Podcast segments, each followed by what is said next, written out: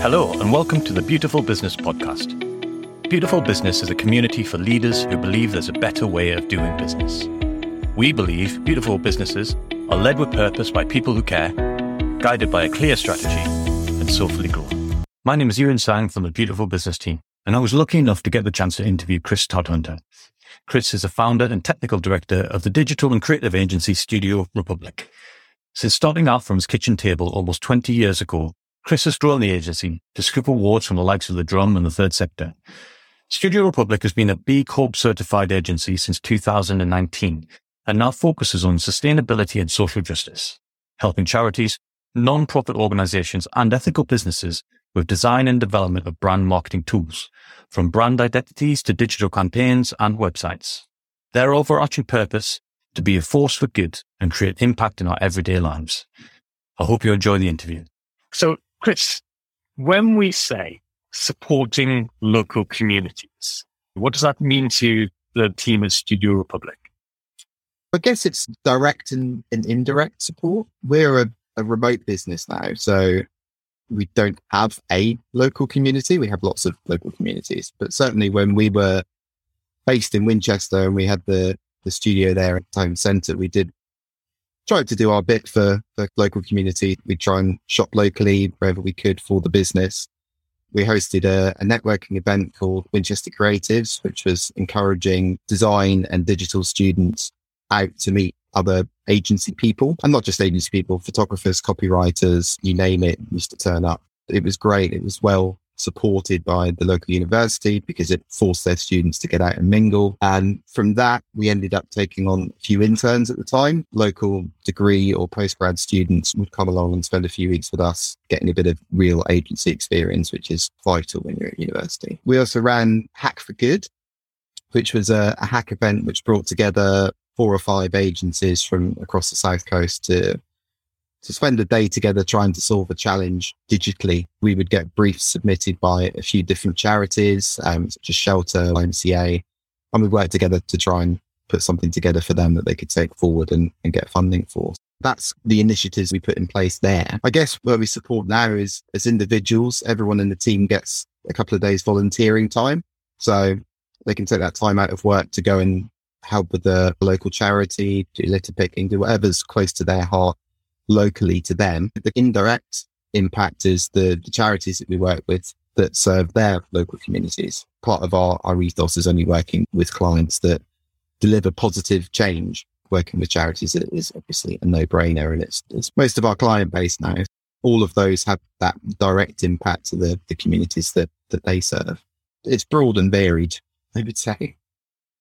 That's fabulous. You mentioned that your team gets a couple of days a month, a quarter, or on an annual basis. How, does that work? It's an annual basis, but it doesn't have to be two days at once. It could be a couple of hours a month. And we've had members of the team that have been involved in local charities, sat on charity boards that have just done their bit in that time. And then a lot of the time it expands and it ends up into evenings and weekends as well. We encourage that as much as possible because it's good for the soul apart from anything else to to give something back. We're all better people with, with better experience. You become a more rounded individual the more things that you, you get involved with. I've certainly found a benefit and I think other, everyone else has as well. No, indeed. How many people are in the Studio Republic team now? There's 10 currently. You mentioned that you only work with organizations that, that, do good. And I understand that the financials and the commerciality behind that can be a little bit harder to reconcile at times. But for you and for, for Studio Republic, was there a balance that you had to make between profit and purpose? Did you feel that there was a, a decision making process that you had to go through? It was a scary leap at first to make that decision because we didn't know how it was going to pan out. Actually, carving a bit of a niche for ourselves has really helped. It's helped filter out inquiries that, that don't fit with our mission, that don't fit with the qualifying criteria, which is handy it also felt really, really good the first few times when we were able to say no just to clients that didn't fit the ethos or frankly, we just didn't want to work with as a team. It's a balance, but in doing what we do in a specialized way, it's actually helped grow the business and being known for working particularly with charities. The reputation's growing. People are trusting us more. We've got a great network of partners now that refer us work because they know what we're about. They can trust us that that referral is going to be in good hands. So for us, yeah, it's, it's worked out really well. And I don't think there has to be this idea that you can't be profitable and purposeful. Two absolutely can go hand in hand. And there's no shame in still being a profitable business, but having a purpose. We're clear. We're not a charity. We do still need to turn a profit so we can grow the team, so we can increase the impact. We're certainly more financially stable now than we were a few years ago, having taken that decision, which is was amazing. And it's testament that you can do good and be successful at the same time. 100%. It makes me feel really good to hear you say that being purpose driven and has improved the financial performance of the organization retrospectively. Do you find that you've had that benefit reputationally as well? A lot of the work we've done with, with our partners over at Wow, when they do things like the BenchPress report, um, and they talk about how agencies are niche, attract more businesses, they're able to charge disproportionately more for the services. Have you found that niching into charities and purpose driven organizations that you've had that benefit as well in terms of reputational uplift? I think reputation wise, definitely. The longer it goes on, obviously the, the client list expands. We're lucky to be working with larger and larger charities with a bigger and bigger reputation. And obviously, as an agency, you're judged by the latest piece of work. What has had a, a really big impact on the team, though, is that everything that we do has impact. Everyone is so committed to doing a better job every time for the, the clients that, that we have and that we continue to work with. Super motivated. The team are chosen as much by personality and ethos, a skill set. So the makeup of the team is absolutely vital for us. And we're really lucky that we've got 10 individuals that are completely committed to the same mission that myself and my business partner Jack are. It's all a team effort and we're held massively accountable as well. So there may be times where if money's a bit tight, we might be tempted to, to take a bit of work that doesn't fit with that mission.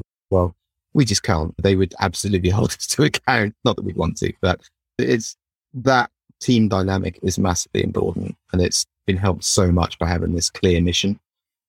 Just going back to your point, Chris, about your team and, and this motivation that they have and this passion that they have, I imagine that feeds into that financial viability, the sustainability in the sense that you've got people who are, I remember coming across this term, I'm jumping around a little bit, so apologies, but I'm coming across this term that everybody in your team, they've got a discretionary piece of productivity so that people will do what's required of them, what you pay them to do. And then there's this little bit, this little box that you can open up of this discretionary productivity where if you create the right environment for them, the right ethos, the right kind of culture, that they will go into this box and pull out the stops for you and not this bit of extra creativity. It sounds like that's manifesting within Studio Republic. 100%. Every project that we do is better than the last, genuinely. The team growing in obviously their experience and their passion and their skill sets. We invest a lot of time into making sure that that everyone is happy, that everyone is well looked after. Jack, our MD, his most important role is team well-being.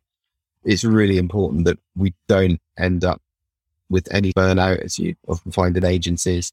In January, we moved to a four-day working week, which has been amazing. It's been so successful. And actually, we haven't seen a drop in productivity. I think that extra day of time to yourself means you just come back on a Monday so much more energized, so much more ready for the week ahead. It's been fantastic. It's hugely important to look after the team. They're everything to us. We can't do it without them.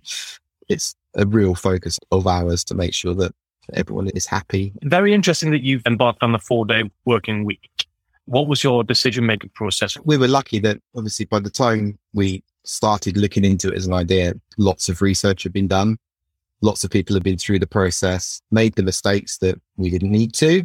We talked to a few other business owners that had done it and had trialed some people working Monday to Thursday, others Tuesday to Friday, which ended up being a disaster because they spent a day a week catching up with the rest of the team who hadn't been there the previous days. There was a lot of, of research and thinking that went into it before we made the call. We extended the working day ever so slightly. We start half an hour earlier, finish quarter, half an hour later, depending on how the, the end of the day meeting goes. Other than that, it's business as usual. The motivator was really just that work life balance. which culturally I think we've got wrong. We're still working in a way that was defined back in Victorian times when the husband went out to work and the wife stayed at home looking after the kids. And we don't live like that anymore. So why are we still working like that? It's crazy. It doesn't have to be that way.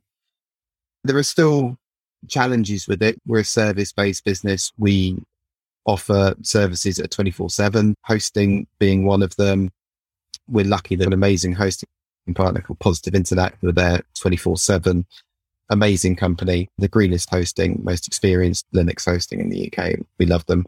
As owners, it tends to not stop on a Thursday afternoon. It does creep in a little bit to Friday. We tell the team to do as we say, as we do, and please switch off and don't work on the weekend. There's the odd bit of compromise to it. Occasionally things do crop up on a Friday that I have to jump on. But other than that, it's been very smooth so far.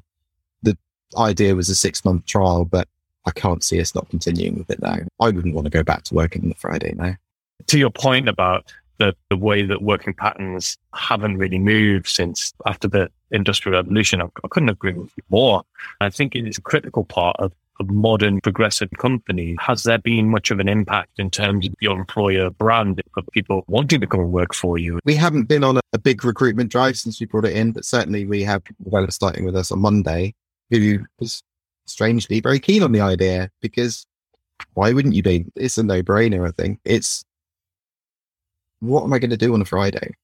Because other friends work. This is actually going to be anything to do. But what I and a lot of the team do is you do all the life admin on a Friday. You do the shopping, you do the hoovering, you do the stuff that you don't want to be doing at the weekend. And you start the weekend with a clear slate and have two days of freedom without having to worry about all of that stuff. When you say it like that, it does sound like a complete no brainer. And I feel like for a lot of founders, and in fairness, myself included, it is always going to be that that niggling, and I suppose it depends on the financial stability of, of your organization and to a degree the financial performance of the organization. If you feel like you can take that, but the reality is, as you say, you go through this experimentation, productivity does not dip. If you're able to charge out for your work on an agency basis on a day rate, hourly rate, that income doesn't fall. Like I say, watch this space. I'll let you know in a few months' time if it, if it ended up working out. But certainly, you know, in terms of, of turnover and profit, if anything, it's gone up since. And I think part of that is due to things relaxing, a bit more confidence generally with people spending but also just in terms of productivity, we're getting through projects the same, if not faster than we were before. That's fantastic. Was it Ford that changed the working day from 16 hours to eight hours and doubled the wage and, and productivity in the Ford factories went off the scale, which is why that model was adopted way back whenever it was. It feels like there needs to be another revolution given everything we've gone through over the last couple of years and, and the way that modern work has changed. It seems to be happening. There's more and more businesses that are taking it on we had through the grapevine that TSB are going to be taking on a four day week. Once the big corporates take it on, then that will give the confidence to, to lots of other businesses to, to give it a go too. I hope so, because if you can get your life admin done in one of those days, you've got two days to physically, mentally, spiritually recharge, and then you're at your best again for the next four days. It makes so much sense. And the status quo, it's almost that definition of working harder rather than smarter and not giving that space to breathe, that space to recharge and be more creative and more productive. Yeah, absolutely.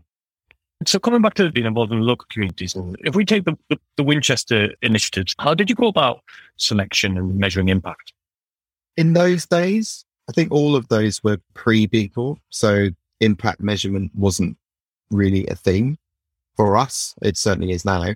But, you know, it was more of a, what can we do? What would we like to do? Hack for Good was incredibly good fun. It was just great to be involved and it was good fun for the team. It, t- it took a lot of work. We were lucky at the time to have a, a chap called Dan working with us who was amazing at organizing that kind of thing, had a great network and pulled together all of the, the charity input and the agency input and ran it on the day. So from that point of view, it was fantastic. Hack for Good was a, a fun thing that turned into something a bit more meaningful when we got the, the charity input rather than it just being a hack day for the devs and designers to, to geek out for a day. We've done other stuff around pro bono. So we generally do a pro bono project a year. And the decision for that is team based. Most of those are done as an agency business effort to help a charity out. But occasionally we get the opportunity to work on things outside of work that can make a huge difference. And we were incredibly lucky to be asked to join in with the 2.6 challenge a couple of years ago during lockdown. Obviously, loads of charities were, were suffering. So that was a project that we built the website, the brand and all of the assets for the charities to be able to use themselves and ended up raising over 11 million pounds. So that was amazing.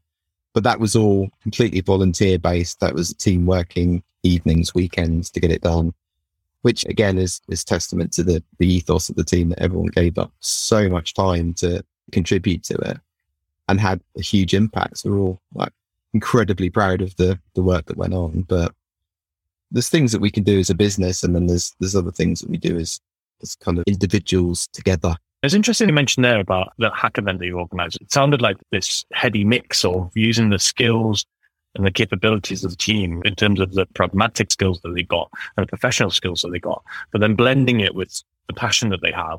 And then the secret sauce was getting the charities and then, then those guys involved and from there as well. So would you say that the main drivers of that was were, were building these initiatives and getting the engagement from a team? Do you think that was the seeds of success? Yeah, I think so. And actually what we found is there, there are lots of other agencies out there that, that want to do the right thing as well. The others that were involved weren't necessarily charity specialists, but it doesn't mean they don't care. They absolutely cared passionately about the day and getting involved with it.